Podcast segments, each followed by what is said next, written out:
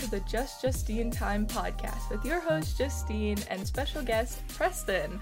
Um, how is your wonderful day going? I hope it's going good. No matter what, I hope you're getting through it. Uh, today, I am joined by one of my grandpa's friends, uh, Preston. Say hi. Hello, everyone. Hello. Um, how are you today? Uh, I'm doing okay. You're doing all right. That's good. Yeah. Um, and yeah, you are going to be my guest star on the podcast today. So, what brings you in today? well, I I've been listening to your podcast for uh, since you came out now, and there's a couple things I would would like to talk about. It one would be addiction, and uh, I struggled through addiction. I've been clean and sober for almost ten years now. It's really good and just I, I still struggle with things, but I don't uh, go back to the drugs anymore. I there's different ways to do things today compared when I was uh, into drugs. Mm-hmm. Compare how people have it today. Yeah. So that's good. Well, um, may I ask uh, what happened and what got you into your addiction? Um, kind of from the beginning, if you want to talk from the beginning to the end. Okay, well, like. when I was a kid, I got beat really bad by a person, and uh, I always was bullied, and I was scared to grow up because there was a lot of alcohol in my family, and and I know some people turn to alcohol and make things try to make things better. And I was a little bit scared, so when I got older, I knew alcohol wasn't a problem because I could see what alcohol did to a family, so I stayed away from alcohol. But I didn't know nothing about drugs, so I tried the drugs. So I started working on, on the rigs, and it just, you know, just started from there. And over the years, I I would say to myself, I don't have a problem. I don't have a problem. But it seems like I can't go a day without it, you mm-hmm. know? So I'm working. all of a sudden, I get into a real bad accident. What kind of accident? Uh, I rolled over. And I also got a, got into a, uh, an accident on the rig as well, six months apart. So my doctor, he put me on really, really heavy meds. And I didn't know, you know, you, you trust your doctor. Right. You know, and he's giving me all those meds. I'm saying to myself, you know, are, are they addicting? Because I come from an addictive family, you know. Oh, you be fine. So I'm, when I wouldn't be in pain, I still be taking this drug, you know, Oxycontin. Opioids. Yeah. yeah. And uh, I I tried to get away from it, and it was so hard. I, I I couldn't do it. So I was buying it off the street, doing it, going to work, doing it at work, and I was telling myself it's okay, man. You know, like everybody's doing it, but I wasn't okay because I was spending thousands of dollars a month into drugs and I had a good job, so I could afford it. You know what I mean? So to me, like, if you can afford your bad habit, it's not a problem. Right. It's I, like you're a functional addict yeah, kind of thing. Yeah, like I I don't have to be on the street to get my drug of choice, you know. So I was seeing in my eyes it was okay. Mm-hmm. But when I wanted to quit, and because I knew it wasn't okay anymore, I just couldn't quit. And what what time did you like? How long did you uh, buy off the street to where you decided like, hmm, maybe I should quit? Uh, when when I got shot at, that's when I, time to uh, get out of the back alley. Yeah. And get into a doctor. But when I went to the doctor at emergency, they look at you funny they don't they they uh I don't know can I say stereotype of person, but they really don't know how to fix an addict. No. So when you got prescribed these opioids by the doctor, when you were weaning off of them or coming close to your prescription ending, did the doctor suggest anything about like weaning you off of it or did they just cut you cold turkey? Cut me cold turkey. See, that is not good because, um, as you know, the opioid uh, epidemic is happening right now, and you are a prime example of why it is happening. I I tried suicide twice. Really? Wow, that is well, I'm glad you're still here, for one. and awesome. I don't mind telling people that I'm an addict because uh, you always say when you go to NA, keep it to yourself. But to me, I'd rather tell someone because I might save a life today if I tell them, you know. Well, but a lot of been inside and say, "Oh, you're just a piece of crap," and you'll figure it out on your own. No, if you can help someone, help someone. Of course. I mean, you don't need a PhD to help someone. Nope. Someone sometimes people just need a friend, right? Yeah, exactly. Yeah. Um all right. So when you wanted to quit, like when you had that mental like note to be like I don't want to do drugs anymore. What were you what did you try and do? And I understand that you struggled for many years to get off of it. Um but what I guess what finally made you be like, okay, no more? Like, did you cut cold turkey? Did you have to like wean off of it for a couple years? How did that go? I'll tell you uh, what happened. It was people, places, and things.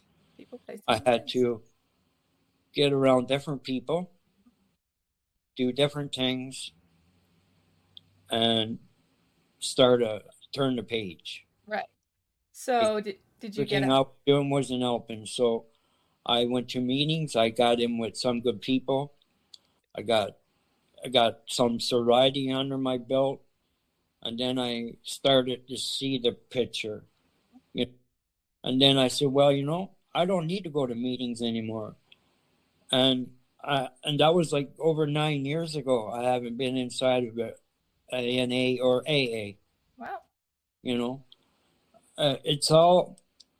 Uh, how can I say it? I it's all in my head and I know how to fix it.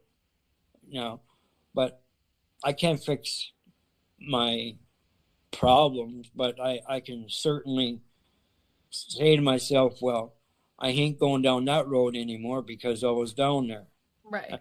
Nothing good. Mm-hmm. So, and I just, when I feel like something's happening, I go for a walk. I color.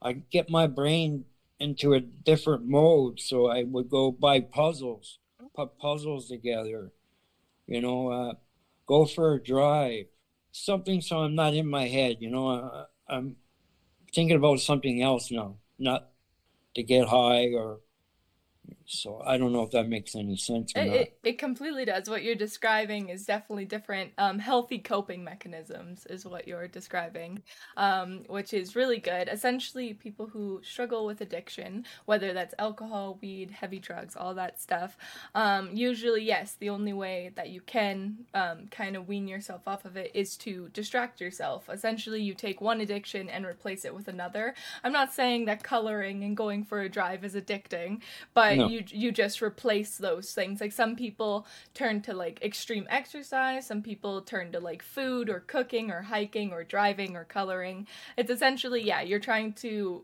replace like cuz with opioids it's a relaxant, right? You get like the happy feeling, the chill feeling. Um usually and your brain wants to find that same like stimulation. So with coloring or going for a drive, at least you're giving your brain some sort of stimulation that it doesn't need the drugs for, right? Exactly. Yeah. Um how long did it take you so do you, actually here's a genuine question. Do you still um do you sometimes think about doing it again or not anymore? Like you that's out of your mind. I never think about it anymore because it anymore. because it's uh it put me through so much. It's just like watching a horror movie. Right. You know, and I I don't want to put myself through it anymore. I don't want to put my family through it anymore. And the most important thing is, you don't do it for your family. You don't quit for your family. You don't quit for your wife, girlfriend, boyfriend. You quit for yourself because if you don't quit for yourself, if you just quit for family, it's going to be a failure. So I don't even think about it anymore because I love my family that much, and I love myself that much now. I I wouldn't want to go down that road anymore. Of course. Too scary. And today the drugs is totally different than what I'm used to. Yeah, so that's something that I wanted to talk about. How different, like, I guess as of what you know, why do you think it's so different? Or are you talking more about, like, how fentanyl is in drugs yeah. now? Uh, my niece, she said to me, she said, Uncle, I'm going to try marijuana. Mm-hmm. I said, Well, I can't be around you 24 7. I can't stop you what you're going to do. Right. But in my mind, I said to myself, Well, marijuana is a lot better to try than cocaine, of course, fentanyl, opiates, right? You know, mm-hmm. but we had to rush her to the hospital because they have fentanyl. Really? In the weed, you know. So here I am. I'm telling my niece, well, marijuana is better than bad drugs. You know what I mean? And I'm saying to myself, why did I even say that? I yeah. I'm not used to. I'm not used to hearing about fentanyl or whatever else in marijuana. You know? Exactly. And this was before uh I'm going to assume that weed was legal in Canada, so she yeah. got off the street. Yeah. Um no, definitely fentanyl has been coming a huge problem. And it's really interesting because a lot of people have that mindset with marijuana and how like it's the good drug. It's like if you want to try a drug, try marijuana. There's no it's no harm, right? Yeah. Exactly. Um which is like which is really interesting especially now that marijuana is legal in Canada. It is essentially it is that. It's it's a good drug like it doesn't affect you but in reality it's like um i don't know you well i'm not sure. Back in your sorry i don't want to make you feel old. But back back in your day um because you know how way back in the day that cigarettes and smoking were considered good for you? Did you yeah. grow up in that time? Yeah. Yeah um and that oh, pregnant women on the boxes are saying cigarettes can kill you or whatever. Right. there was commercials like that would yeah. promote smoking right? Yeah yeah. And, and then it turns out 50 years later that, oh, smoking, you know, causes cancer, kills you. Um, mm-hmm. I, do you ever wonder, or this is just something that I wonder about, that I wonder if that's the same thing with marijuana right now, that people are like, oh, it's not that bad right now, but it's because there's not enough research on it that's my whole like thought about it. But going back to your niece, um, yes, fentanyl has been becoming a huge problem. Um, marijuana or marijuana can also be laced with cocaine and all that stuff. Yeah. You have to really have like a rep- reputable dealer, I guess. But it, yeah. it that really sucks. Did she she ended up surviving? Like what happened? She got rushed to the hospital. Oh yeah, she got rushed to the hospital and. uh what did they give her? They give her Narcan, I think. Nar- uh, Narcan or uh, no, what is it? Noxalone is also yeah. another one. And I guess it blocks the. It blocks opioid receptors. Yes. Yeah, and right away, as soon as he gave it to her, she was woke like, up. What happened? But now she, she has. uh I don't know. I don't. She has problems with it now. Like it did something to her. What kind of problems? Like mentally? Physically? Yeah, mentally. Like, uh, if she's even if she even smells marijuana, she thinks she's going to get like it again. You know oh, what I mean? Wow. Okay, so I, it sounds like she has like some PTSD from that yeah. event. Yeah. Yeah. I um, PTSD as well, but that's because where I was a younger kid and I got beat all the time and of course. Um, I actually, um, when this episode comes out, I just talked about my la- my episode oh my goodness. My episode before this one um, was actually about ptsd and trauma. So i know a little thing or two about it. Did you ever get diagnosed? Did you ever get diagnosed with anything or? I told the doctor what my uh, psychiatrist what was going on and he he diagnosed me right then and there. With ptsd yeah. Wow. like yeah i i had a i talked to him for a couple hours and yeah and he uh he made, I brought some tears to my eyes, but he, then he told me, well, I have this disease. So, and I have another disease as well. I like, you know, like uh, an addict is always going to be an addict. An alcoholic always going to be an alcoholic, but you just got to overcome it. Mm-hmm. Be strong. And what helps me to stay sober, like I asked before, I just don't want to go down that road anymore. Right. It's scary. yeah, it is. So it sounds like um for you, you essentially started doing it cuz one, yes, your doctor was your like tipping point and then it seems like since you were working in the rigs and everything, everyone else did it. So do you Yeah. do you think that it was did you ever get peer pressured for it or it's essentially well everyone else is doing it, so it's okay to do it. Yeah, exactly. Yeah. I, I didn't get peer pressured or nothing. I, I, I said to myself, oh, this is part of the work. Right. Part of work. This is because this is all you hear around town is right. Oh, if you work on the rigs, you're you're an alcoholic and a drunk. uh, That- a druggie. Yep, and that's still said too. Uh that's still the same to this day. That if Yeah, you work but on the I- rigs. Hey, it is not the same anymore. No. No, I have a friend. He's a consultant, and uh, they do drug tests frequently now, like right out of the blue. You could be working today, and there is a, a doctor on site going to do your urine sample right now. So, Well, that's good that there's more protective measures. and what I would like to see, if you got a problem with alcohol, any addiction, you should be able to go to your company and tell them. And they shouldn't look back at you and say, "Well, find a new job." They should, they should try to help you as well. You know, like put you in the right direction. Yeah, um I've actually talked about this before. It it is um people are seeing that um you know how nowadays um people are trying to advocate for more mental health days off of work and stuff. Yeah, I'm Uh. going into work and say I can't come in today because uh, my mental health is, not there. I got a upset stomach. I got suicide thoughts. I, I just don't feel good, and they they look at you like, oh, he's crazy. Either, yeah, either that or it's just like, well, everyone else is working, like why can't you? You know what I Mm. mean? Um, even though a lot of people don't realize that mental health um, has a lot of debil- debilitating symptoms, like physical symptoms and stuff. Um, at one point, or at what point that when you were using um, these drugs, that it started becoming debilitating? Because you said that you were functional for a while, and then it started affecting your friends and families. What happened that affected that? Like what started to happen did you like start not showing up etc like you know what i mean I I always showed up, and I always thought I'd done a good job, but when I almost killed someone because I was high, and I said, would I do that if I was sober? Fuck no. no but because I was high, n- not in the in my in the right thought in my head, Mhm. I went home and I didn't sleep for days thinking about I almost killed someone, and that's when I said I got to do something. right And I tried to go in treatment centers and all this other places. It just wasn't working for me. I, I had to do it on my own. Yes um it definitely seems like especially in canada that our mental health system sucks. Like it, it is almost impossible to get help if you're trying. Do you agree with that? Oh yeah, like if you go to a hospital and say you're a recovering addict, oh, they got they don't understand what you're saying to them.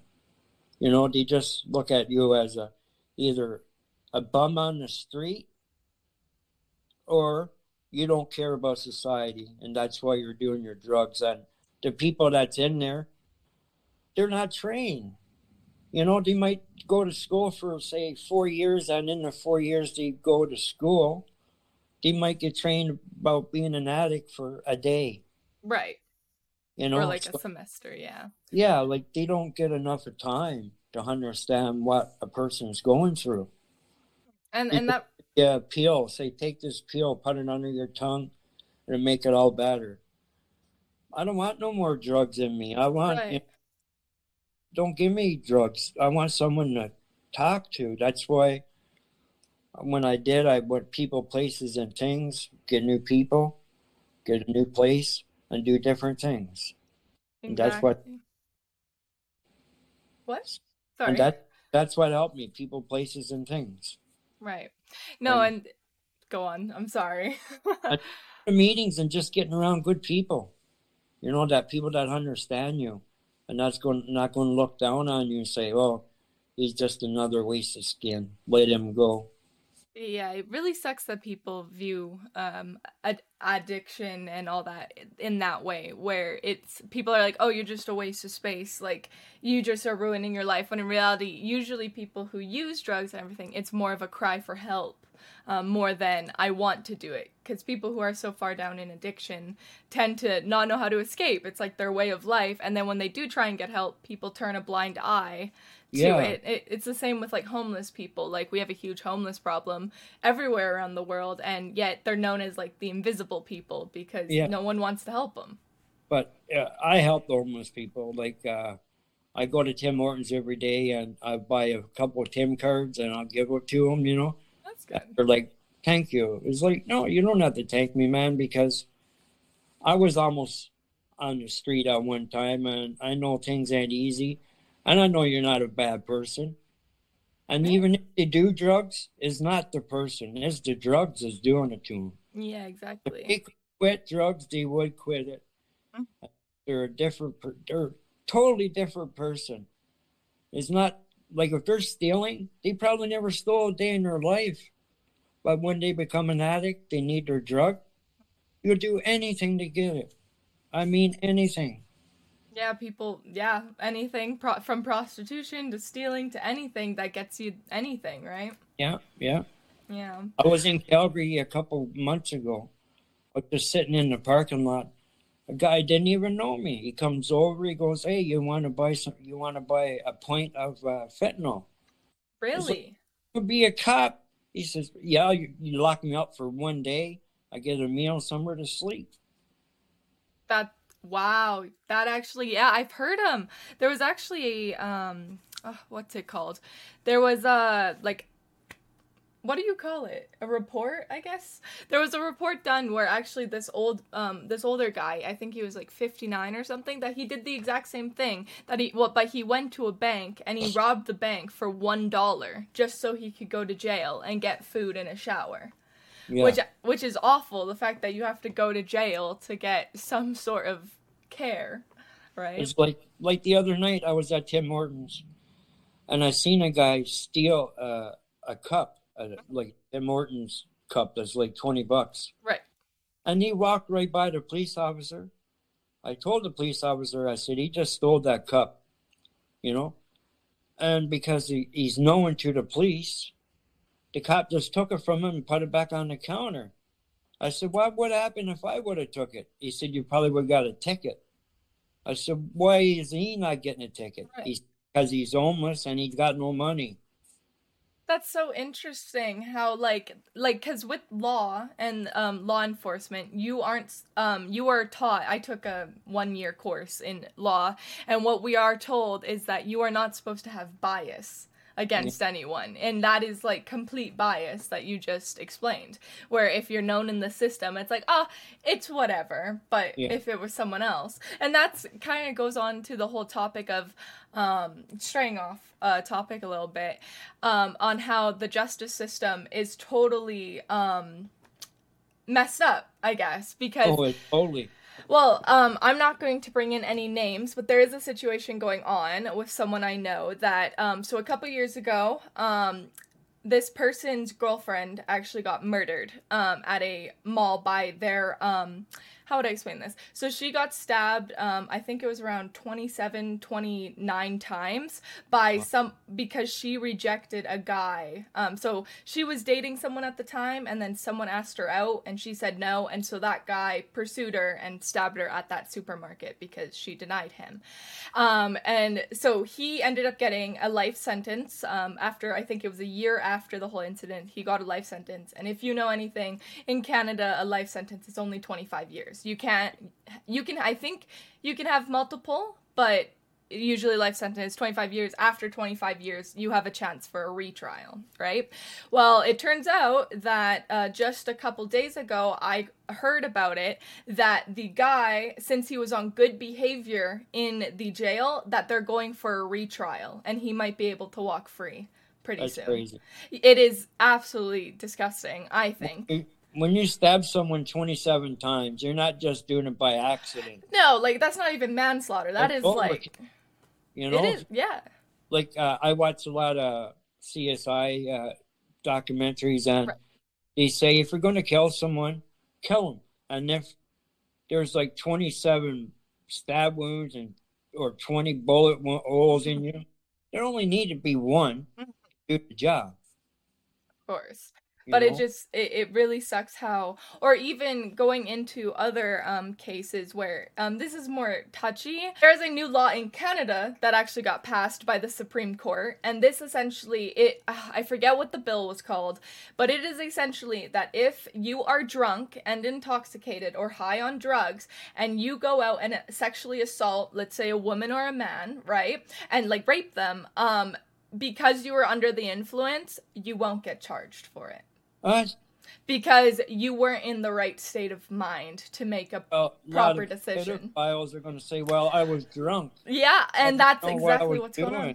Yep and even so i'm not sure if this is just canada but if that like rape or sexual assault results in a baby um the person of the rape can uh what is it? They can basically take the baby away since it is theirs and that they can also demand child support That's crazy. It is it's disgusting. Like for me, I just I don't like that. The fact that now it's okay to go get drunk and do and yeah, sexual and, assault. oh, I can sexual assault this lady. I'm not in my right mind. I, I'm not going to get charged for it. I'm going to make a kid, and hey, oh well. yeah, like let the like government rear it up. oh exactly, and The the tax- government, oh taxpayers exactly. So No, Mm. it it, it- it no, sorry. Um it's not it, it's pretty tough and especially going on with certain cases of before with like sexual assault and stuff. There was a case, I think his name was Toby something. Um he ended up sexually assaulting a girl in a back alley um and he was caught by two um other people who were at the bar and uh, those two people apparently got diagnosed with PTSD with how traumatic it was. Anyways, it turned out that this guy was in high school for, on a swim team, essentially. And so during court, he basically tried to plead that, hey, I'm on this swim team. Don't give me that much of a punishment because I have a career ahead of me, essentially. He only ended up getting six months in prison and got released, I think, after two months so that he could go back to, to go swimming, even though what he did was a, a, a crime. yeah, and it Yeah. goes back to like me, where I, I said to the police officer, so if I would have stole that container, you, I would have got charged Right. because you know this guy is uh, is homeless and he's got no money. You just ask for the merchandise back, and it's all good. Right. And No- I know I know a homeless guy in Minnesota. He's got 21 trespass charges, Wow. okay? And they keep giving him trespassing charges, and they know he's got no money. And so they know he's going to come in, surrender, and come in when it gets cold. So why even give him a ticket? They have no money.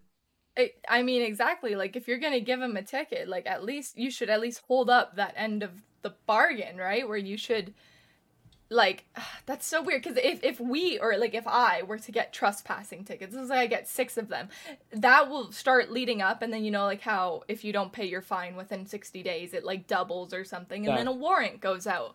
So like, why why am I not allowed to trespass twenty one times? You know what I mean? Yeah, yeah, exactly. that uh, that's so interesting how there's so much bias in the world today and especially going back to homeless people and people with addiction it's like it's they're seen as like ah it's fine like they're their own problem you know what i mean The guy said to him to me, he said he's just a black hole. So, Right. that's crazy i uh, i really wish what do you think um let's say the world or people could do to like if you could control like the police force or anything right now what would you want to change if you could just listen to them. Listen to the people. Mhm. Go out and spend a couple days with them and see what they have to go through to make it day by day. of course And like for me and you, we can go jump in the shower right now and cook bacon and eggs, right you know? But a couple years from now, we could be that same person. You know, so I think people should learn more about if they're downsizing someone before they talk about the person, do what the person's doing.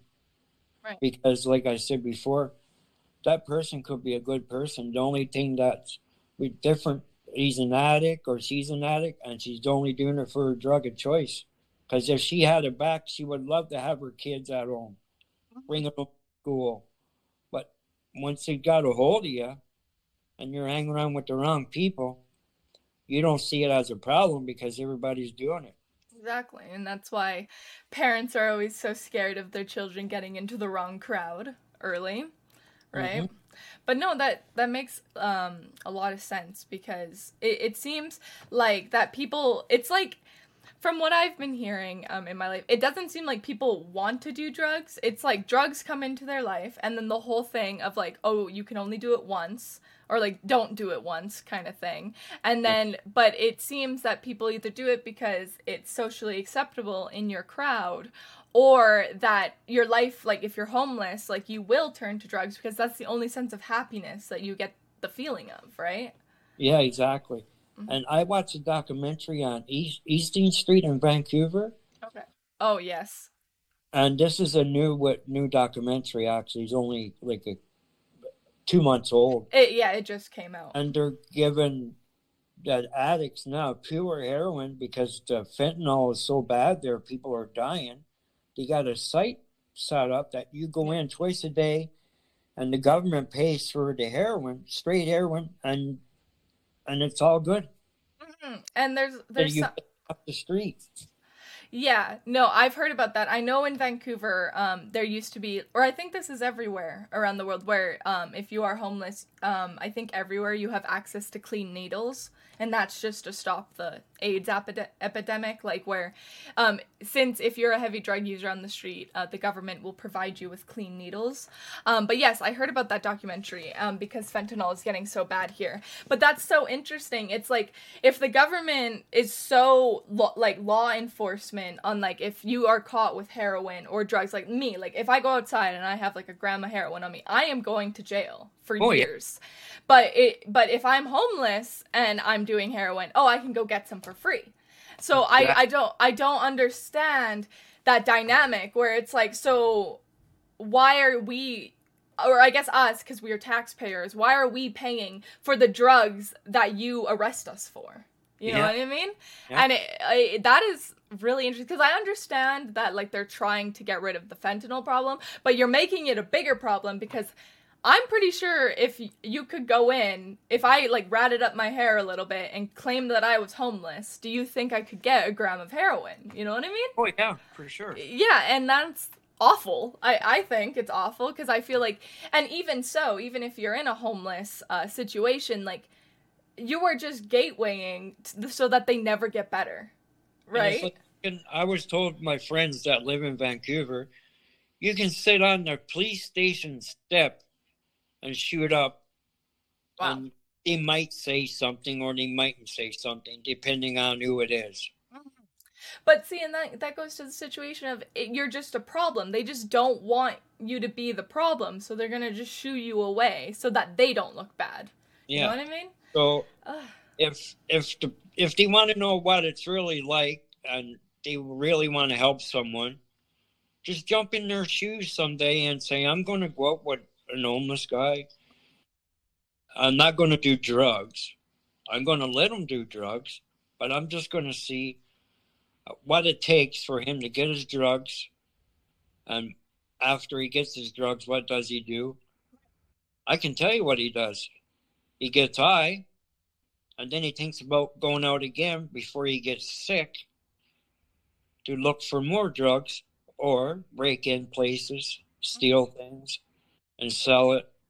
You know, so like uh, just just dip in their shoes someday instead of saying, "Oh, they're just a waste of skin." Of course. It's it's not right. It, it's not right, and it's so interesting because like I always have the take of if you're going to use our taxpayer money to get um to get drugs for these people, why don't you use that money to support housing? To put yeah. fund housing but like and i think that's where like greed comes in with the government where it's like, like i don't know your thoughts about this and this is a touchy topic anywhere it's controversial but essentially where i stand or my opinion is is i think there is a cure for cancer 100% there's a cure oh the yeah You think so too? Yeah, I And- had a that passed away. He was 35 years old with cancer. And he gave him a needle that was $17,000 and was supposed to buy him some time. Wow. No time, zero time, you know. And when, right now, when people say to me, Would you like to donate to cancer? I say, No, they have enough of money. How much more money do they need? We, we gave them Billions. billions of dollars. Mhm. I think is the uh, is a cash cow. It, it, it it is. And like don't get me wrong, I understand that there's probably some research going into it, but at the same time it's like if you are getting like 5 billion dollars a year from let's say the Terry Fox runs everything and just from normal support, it's like how is that amount of money not going to or how is there no cure or even if so, why don't we take that money for cancer and put it to somewhere else? Like billions of dollars is a lot of money, and my whole concept of society is that money is just printed. It's just a piece of paper. It's just it's, a Oh, it it's a societal concept, right? So for me, it's like if the government is in debt, because I know America is like something trillion in debt or something like that, but like how can you be in debt? if you are funding drugs for people like i i don't understand why we don't use this billions of dollars to just open up other things you know what i mean Yeah. Open up like Medicine Hat's got one remand, like one place to go get clean here, and they only got nine beds. There's more people in the city that's got addiction problems. Oh, they're going to put you in Fifth North. Well, you're not. You're you probably don't need to be in Fifth North, but that's where they put you, and then they say, "Well, I'm in Fifth North. I must be crazy." You know. So- yeah been somewhere else besides cancer or, or making people more aware, more awareness on things. Well, and like the fact that there's only nine beds, it's like, okay, well, what deems one person worse than the other? You know what I mean? It's like, oh, well, you've been doing drugs for five years, but you've only done drugs for a week. So we're going to take the five year person because they need it more, even though that one week person could probably get turned around faster than the five year person. You know what I mean? Yeah, you'll have withdrawals, but it won't be like as the five year person. Right, where like you get deliriums and stuff. Yeah, like I it's so crazy. Like I just um I know in Swift Current where I used to live, um there was a I forget what it's called, but it was a homeless shelter, but it was for teenagers. And it was essentially that if you got kicked out, like if you had bad family life and stuff, you could go to this house and they will provide bed, food, and everything. And so they were asking uh, money for the government because they wanted to be government funded because they couldn't do it on their own. And the government sent them a letter saying, no, we cannot fund this because it just, I forget what the reasoning was, but they just said they couldn't fund it because it wasn't, I guess, government, whatever. So they had to shut it down. And I remember um, at the time, I was friends with two of those people who were in the homeless shelter. And like they were like crying and absolutely a mess because they were going to have to sleep on the sidewalk again because the government refused to help them. Yeah, and that shouldn't be, you know. No. Like, there should always be beds for everyone in Canada. There shouldn't be no homeless people. And if you want homeless, okay, that's a different story. If you want to be homeless, don't be at a superstore with a sign up saying, I need money for food. I need money to get home. Because you choose to be homeless, hmm leave us alone then. Right. But you know what you know what I'm getting at? Yes, I do. like if that's your choice if you want to be homeless today Right. and if your choice well leave us alone don't bug us for money if you want to be left alone Right. And see, and I think that's the issue. It's because, like, playing devil's advocate, it's essentially people don't know if you want to, if you are homeless by your choice, like, whether that's like, um, like you're doing drugs and then, you know, you got kicked out of your home and you're homeless now, or is it, are you homeless because you're an ex military veteran and you, like, because if you haven't heard, military veterans are the most homeless people in the world because after the military, the military does not help you No, they don't- actually. yeah Yeah. And so what? done they just kick you out Yeah. done and and you're and you got all this stuff in your head and you don't deal with it that's why they turn to drugs just Yep. for five minutes of getting away, getting in their, getting out of their head. You know, Exactly. And it and it really sucks that um people do that. But at the same time, again, playing devil's advocate, and I don't even like this way of thinking where maybe if the government did provide all of this funding, then it might make the problem worse. It, do you get where I'm coming from? I'm not saying it would make it worse, but I feel like that's what they're trying to defend. Where it's like, oh, well, if we open up all these homes and for homeless people, then people are just going to take advantage of that. Which, yes, some people will take advantage of it, but at the same time, you're helping millions more. You know what I Well, mean? all to do is just say to them and make it right, make it stick to them. Is like you, this is one. You don't get three strikes. There's only one strike. Right. That's it. You're done. Mhm. Because they give people so many, so many after another. Okay, this is enough. This is enough. You know, like 27 trespasses. How many more do we have to give you? We know you got no money. We know you're not pay it. So we give you one shot, one shot only. We put you in this house. We'll buy your food for you. We'll buy diapers for you. Mhm. But if you take in strangers and this place becomes what it's not supposed to be, you're out. Yeah. Well, exactly. And that's the thing. And and even so like uh, I with these houses if they are going to give free heroin to people in Vancouver, do the do the thing with the houses and it's like, "All right, we'll give you clean drugs, but you got to make sure you're doing a step action plan to wean off of it." Because if they have the right to give you heroin, I think they should have the right to also withdraw you properly. Because with the emergency doctor that you were talking to, how they just like, oh, you're an addiction, like get out of here. Like doctors are trained, and especially with the opioid epidemic, um, once you're on opioids, you're supposed to get weaned off of them. Like you're supposed to. So I actually I have a friend um on my stream who broke his uh, I forget if it was his elbow or his knee, and he a knee it was his knee, and he got prescribed opioids for five days. I think it was oxycodone, and I remember him coming onto stream and him being like, yeah. They just cut me off, or he had the option to go back and ask for five more.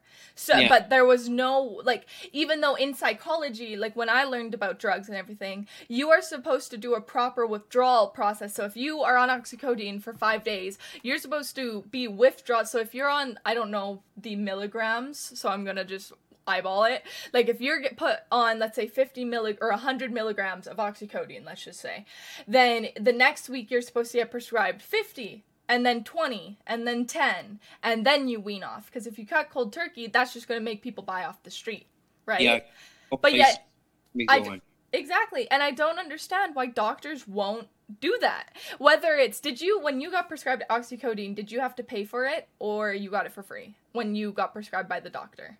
I got it for free by the doctor. Exactly. So if you can get it for free, why don't they just wean you off correctly? If you would have got weaned off correctly, I don't think you would have ever had the struggle with the problem unless, you know, the rig people made you do it. You know what I mean?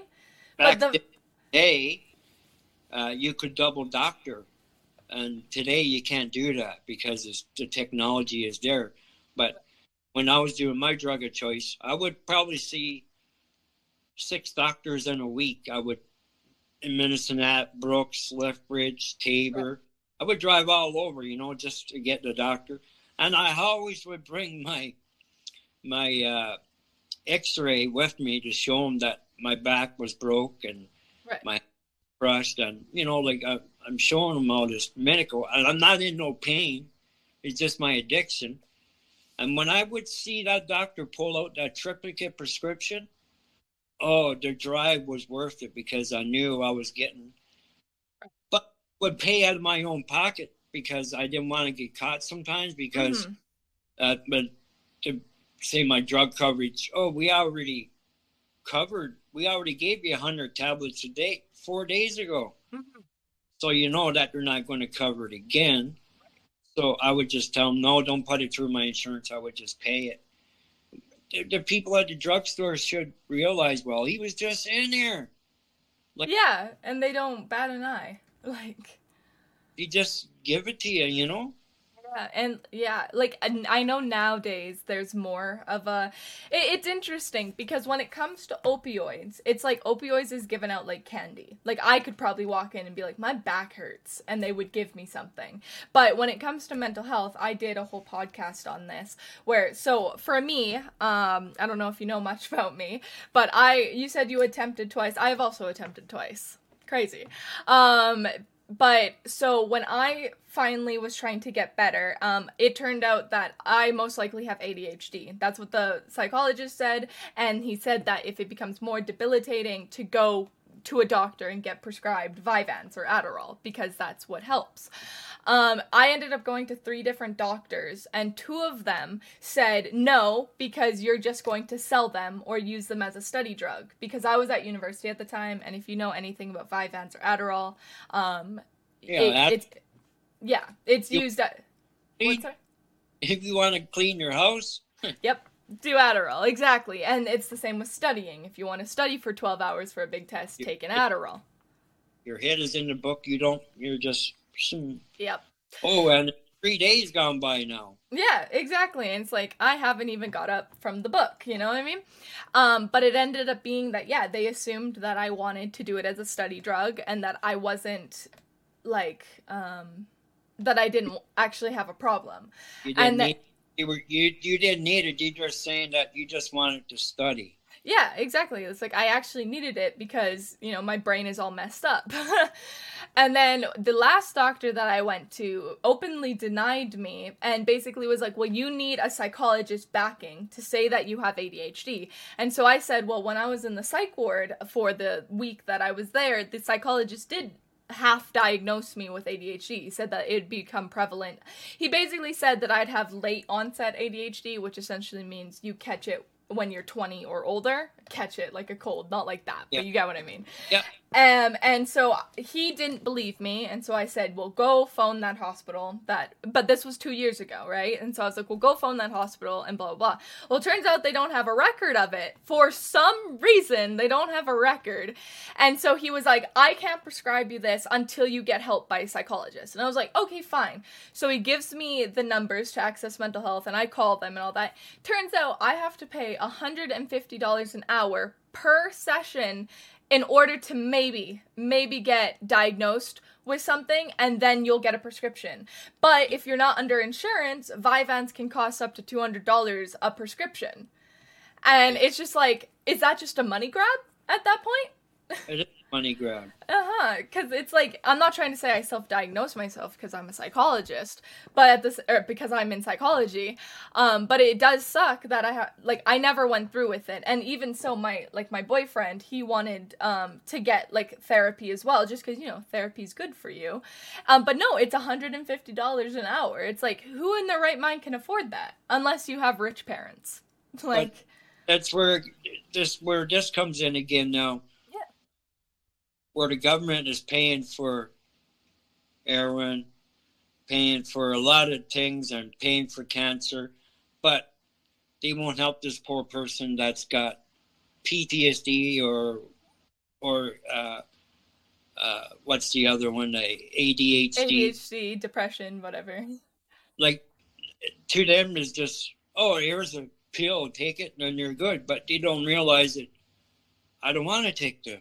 Exactly. I, I need someone. Sometimes just talking to someone is better the pill. So more about it, life would be a lot easier.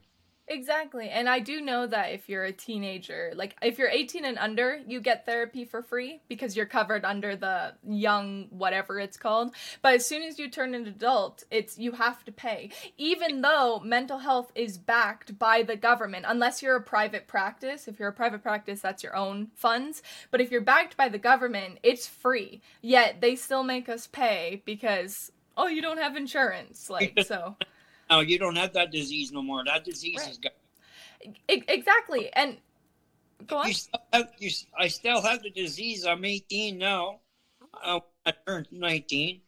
I'm not going to get covered because I'm too old now. Y- But I- yeah, Disease, it didn't leave me. right. It's like, well, I like I still need help. Why Yeah. are you charging me now? And Before and free. Now it's it, it- our it's they got the wrong people in the wrong places. No, and I I definitely agree with that, especially when it comes to like um we should be able to get helped. And especially i know some people go under the terms of if you have depression anxiety ptsd there is some people out there who don't want to get medicated because medication just numbs you to some people regardless of how you think. Well, um My neighbor, street from just across the hallway from me, he's schizophrenic. okay He doesn't take his meds, and throughout the night he's yelling and screaming, beating up. And why don't you know, like, uh, why do they stop taking their meds? They know they're gonna go. Yeah, so I, I I do know why they stopped taking their meds. Um, so the difference between anxiety and depression to schizophrenia is so that's a psychotic disorder, while depression PTSD is a mental disorder. So mental disorder means that it's like your normal chemicals, which is like dopamine, serotonin. Those are happy chemicals. They basically get all jumbled. With PTSD, you have triggers where it will um, bring on extreme anxiety, which is just again more chemicals. When it comes to schizophrenia, it's a psychotic disorder where it affects not just those chemicals but certain parts of your brain. So I'm pretty sure um, your amygdala, your brother's like, whoa, big words. Amnia Amygdala is your emotion center of your brain, and when you have schizophrenia, that emotion center um, gets it's kind of like disconnected. So the thoughts and voices they hear in their head is essentially, you know, like your self talk in your brain, like where you think of like, oh, I'm gonna do this today in your brain, they can't decipher what their own thoughts are, and that's what makes them hear things and stuff. And the whole reason why schizophrenic people don't like taking their meds is because once the meds start working, that self talk will start coming in to try and fight them to get off of the medication so that that demon or that thing that is talking to them will stay there. And so they don't take it because that their brain is literally being like, "No, you're getting rid of me." So I stop basically. And your brain is a very powerful vessel, right? Or vessel. Your But I- brain is a powerful thing. And that's what I didn't know. Yeah. Yep. Yeah, and like I'm not trying to be like, yes, people with schizophrenia, you need to take your meds or that will happen. You'll scream and like, you know, kind of disturb other people. But at the same time, it's like it is it's a hard it's a very hard um disorder to have because with schizophrenia, there's different stems of schizophrenia. Like it could be as minor as, oh, I hear music once in a while, too as where I'm full on screaming at a wall because I think something is there. Oh yeah, like you can you can hear him at two o'clock in the morning. Sometimes just cursing and swearing. He told me yesterday we were doing laundry and we crossed paths. He said he's bought probably six TVs in the last nine months Why? Why six? playing playing games Mhm. and lose the game, and his mind just goes on him and he just destroys everything. Wow. See, and that's something like where he like need like if he is medicated, he needs to make sure that he is getting medicated. And that's where with schizophrenia, I don't know if he has anyone else to help him, but usually people with schizophrenia need someone What's sorry? He lives by himself. And that is like probably the biggest thing. Does he get help? Like does he go to therapy or is he just prescribed medication? Exactly. So he's just prescribed it. So therefore, he'll never get better because you can give some it's the same thing with drugs. You can give someone drugs. It's their choice to take it or not, right? I even said to him, I said, you know, if you feel like like that, I said, just come knock on my door, man. Come in, I smoke and talk about things, you know. Yep. You, you don't want to see me when I'm like that. But see, and that's where I think people need to see it because that's where the whole stigma comes around with schizophrenia. I don't know. What, what do you mean? Like they don't want no one to see them the way they are, so they won't go out, Oh, yeah. stay home, and they shower, they won't eat because they're in this. I don't know. The world, their own world. Yeah, and it's not fair. You No, it, it's not. And it really sucks because, like, your brain tries to shut down. Like, you like isolating yourself. That's just something that's, like, really normal. And it really does suck because the stigma of schizophrenia is the whole, like, yeah, like, but that's what you hear. At 2 a.m., you hear the screaming, the banging, the destroying. When in reality, it's like there's a bigger problem. You know what I mean? But yet, people. Like the the guy who has schizophrenia, he's not gonna come to you and get help because he's gonna think that you think he's weird. You know what I mean? And then it, it Yeah. just creates this whole spiral of not getting better. arrested a couple weeks ago Mhm. because being loud. They arrested him. Really? Yeah. See, Because- and that that's awful. Yelling is complaining that he's too loud, he's too loud. And they've been there so many times now as being a problem. He hasn't told him he's got a problem. Right. So you got to tell someone, you know?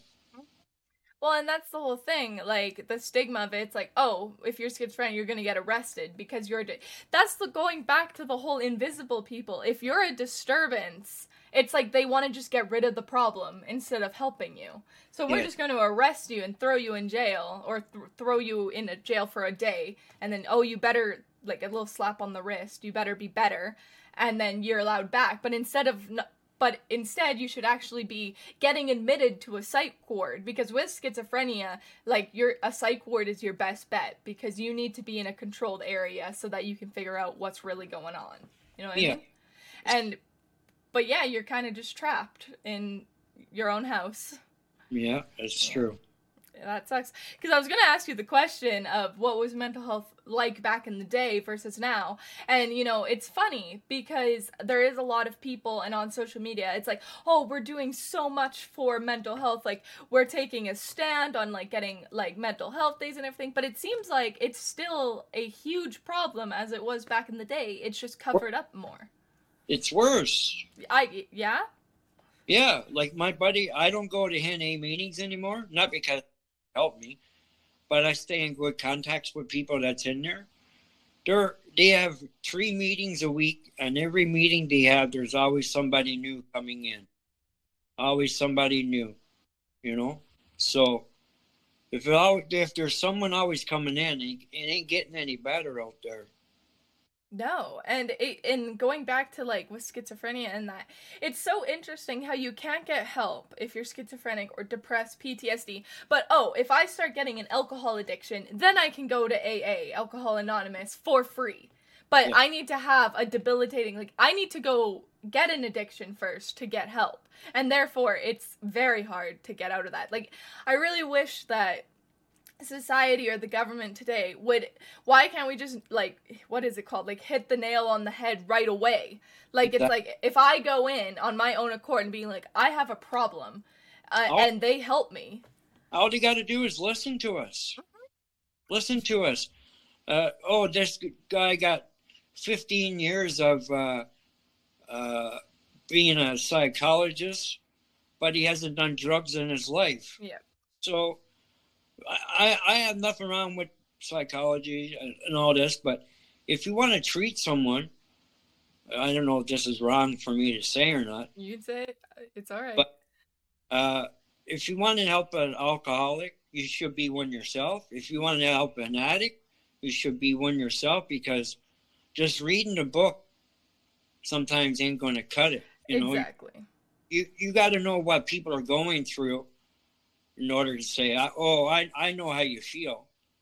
Or you got a person that's been in school all their life and say, I know how you feel. He doesn't know how I feel. You've been in, you haven't, you haven't been in the dark alley at three o'clock in the morning getting shot at or yeah stabbed or getting people stealing your money.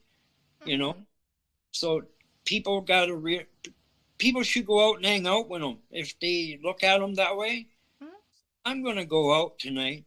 I'm going to hang around with this guy, and I'm going to see what he does, how he lives, how he brushes his teeth.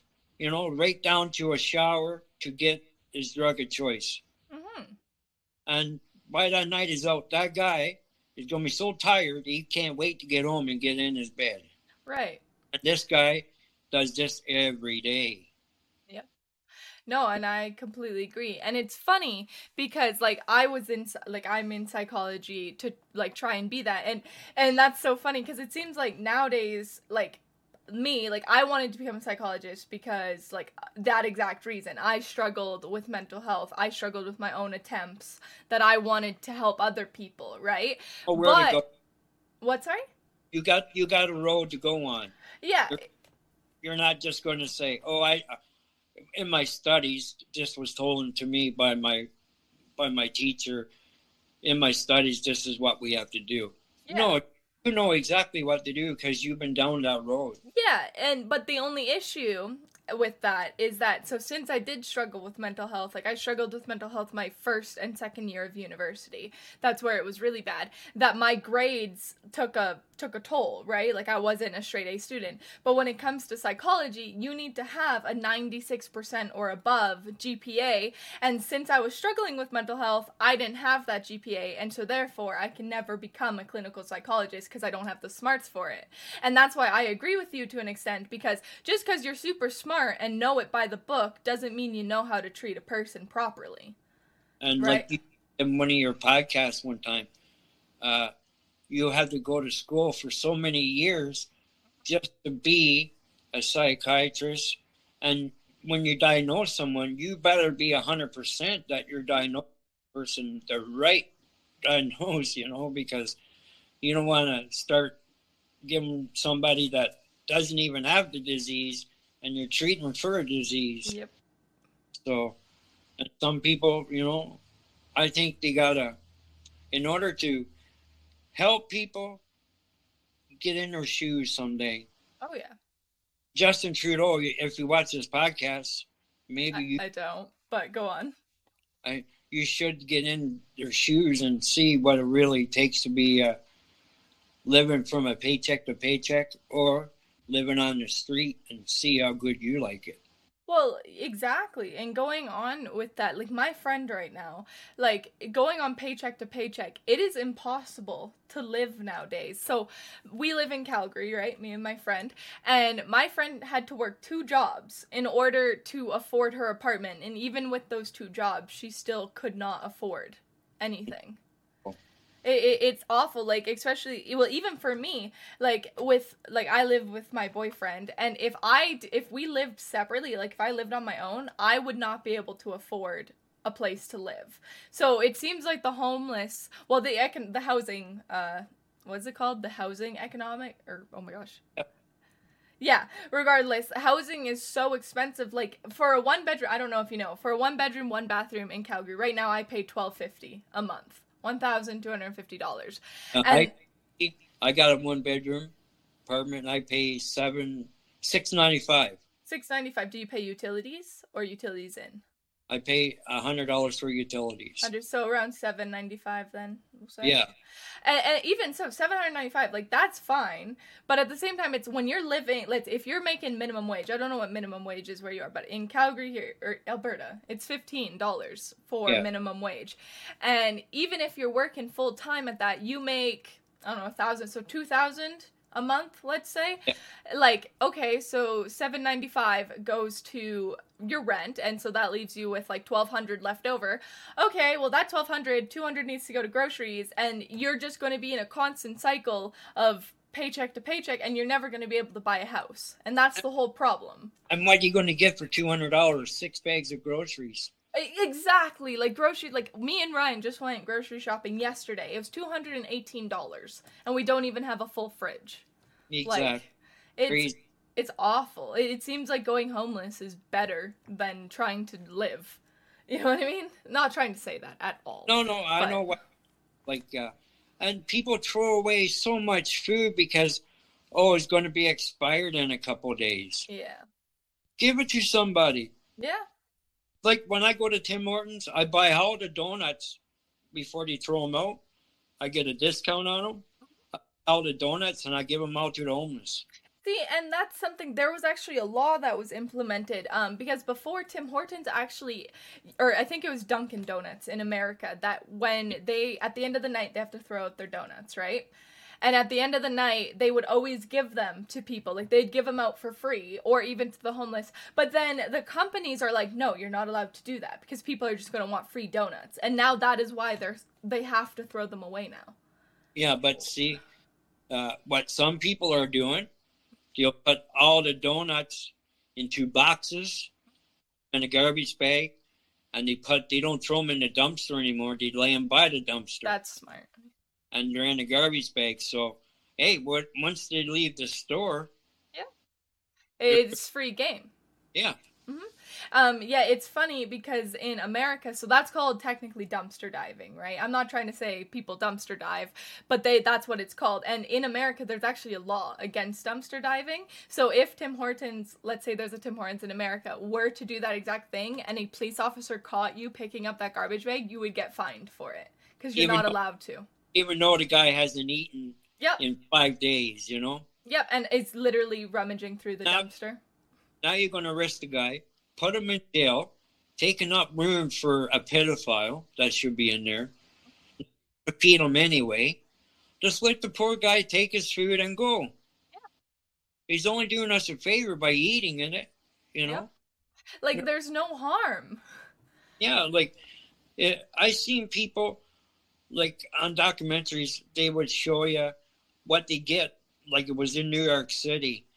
Those guys were pulling out, going in the back alleys of high-end restaurants, and some people just eat a little bit off their plate, and that's it. Yeah. And that gets just put in the garbage. But if you don't mind eating out of the garbage, you're going to get a probably a nice steak, potato, Yeah. Yeah. but some people just no we we they're i don't know why they're scared to scared or not allowed to help because if i had a restaurant i would just put a sign up saying you know if you eat our food after hours is thrown out we're not responsible for any sickness Right. Exactly. Yeah. and just your own bum Mhm. because some people will oh i got sick eating in there no you got sick after you're eating in there you have never been in my restaurant you of know course. No, and, and and that's the thing. It's people will do that. They'll try and sue you. Even even it like there's just there's like a bad apple, right? Always times there's always someone who will ruin that. And Yeah. so that's like the sucky part. But no, like I agree. Like there should be more soup kitchens. Like there should be more places where you should be because I think that housing, food, yeah, just housing and food like should be free to anyone. I don't understand why we have to pay for it, but I understand that money makes the world go round. But it's stupid. if you can't help a person either it takes your last five dollars out of your pocket to me anyway that's how i feel i know it's not a lot i i always try to help always but sometimes you know what you go to a grocery store even before you're done paying for your groceries the teller is obligated to ask you do you want to do a donation today Right. And- doing that, I said to her, I said, I can't donate every day. You know? Right. But why can't the government jump in and take that burden off of other people? And you know what's funny? Speaking about donations, and like you're talking about like the grocery store donations, right? Or like just the like Tim Hortons donation. Um, just yesterday when we were out grocery shopping, we had the same thing where it's like, oh, if you spend two dollars, um, you can do it to the Child's Hope Foundation or whatever. And you know, I'm always 50-50 on that because with big organizations like that, they tend to take sixty to eighty percent of the profits. Like, uh, do you know the uh, profit UNICEF or no? UNICEF? UNICEF, they take 80% of the profits. So if you were to donate $100, only 20 bucks goes to the people in Africa who need help. The Like- $80 goes to the company. What's this other thing uh, you set up to help people? Uh, GoFundMe page. GoFundMe? Yeah. They take so much, you know, like, Yep. oh, we give everything to the customer. No, no, you don't. No. It's like I understand you'd need money to like run as an organization, but if you're trying to help people in need, why are you taking anything? Or if anything, you should only be taking 5% or 10%, like very little. You know what I mean? But they're Mhm. taking they're taking more than 50% and it's awful. Yeah. And it off the top, and what's left over, that's what you get. Yeah, and like no, that's not what organizations should be doing. You should be doing it out of the kindness of your heart, not to do a money grab. I I uh, when I was married, we adopted two kids in Africa. Mhm. We would send them a good amount of money, and I sent a cell phone one time because they were brother and sister. They never did get the phone, That sucks. and the people that got the phone, they sold the phone, got money for it, and the money we thought that we were sending to the kids, Mhm. like school for their clothes and all that, they were only getting two dollars. And I think at the time we were spending three hundred dollars a month for hundred fifty on a kid, and That's that crazy. that's good money for a kid in Africa. Yeah. And the kids weren't seeing it, you know, Wow. passed away to starvation. Yeah, that's terrible. Absolutely terrible. that be when you're sending money over there and people still keep asking today do you want to adopt a kid you know over overseas and now a lot of people don't do it because they know they don't get the money that they send to them Exactly. And then that's it. It's because these companies are using good people. You know what I mean? Mm. Yeah. Not good. Uh, well, we talked about a lot today. um, is there anything you would like to say? I know we have been saying it throughout, but as a final message, is there anything you would like to say to people who might be watching this podcast? if you think there's something wrong just just go to the doctor and tell them your problem you know and speak to people talk to people and, and explain to them you know what your situation is and is there any help for me you know and Hmm. go go to meetings even if you might say no they won't work for me give it a try just once just try it one time and when you do go somewhere, just don't say I'm an addict and I've been an addict for nine years. Explain to yourself why all this came up. Maybe you might get someone that will listen to you, but for me, people, places, and things. That's what made me sober today. So, yeah. That's really good. No, I really, I, I, I'm so happy that you are where you are now, and I do hope that um things in life are going a lot better than they were. Oh, yeah. They are going. You That's know, good. I take the right steps. And one, one day at a time, or sometimes one second at a time. Don't make things complicated. Exactly. Oh my God, tomorrow I got to do this and that and that. That's just going to make it worse. Just wait for tomorrow to come. Mm-hmm. Then deal with it. Exactly. Don't deal with it today. So, And that's really good information. So, but no, seriously, thank you so much for being on the podcast today. Um, I really hope that both of us can help, um, even if it's one person. I hope we can help someone. Um, what's that? all that matters. All that matters, exactly. But with that being said, um, I am going to do my outro. Um, with that being said, guys, if you did like this podcast, um, feel free to rate it five stars, like, comment, subscribe wherever you are watching. I really, guys, hope you enjoyed Preston today. Um, also, if you haven't noticed in the background, there is Christmas stuff still up. Um, I am a person who likes to keep their Christmas decorations up um, until February. I'm kind of a Christmas lover. But with that being said, I do hope you guys enjoyed it, and I will see you guys on the next episode um, of the Just Justine Time podcast. And thank you for coming. And again, thank you so much, Preston, for coming.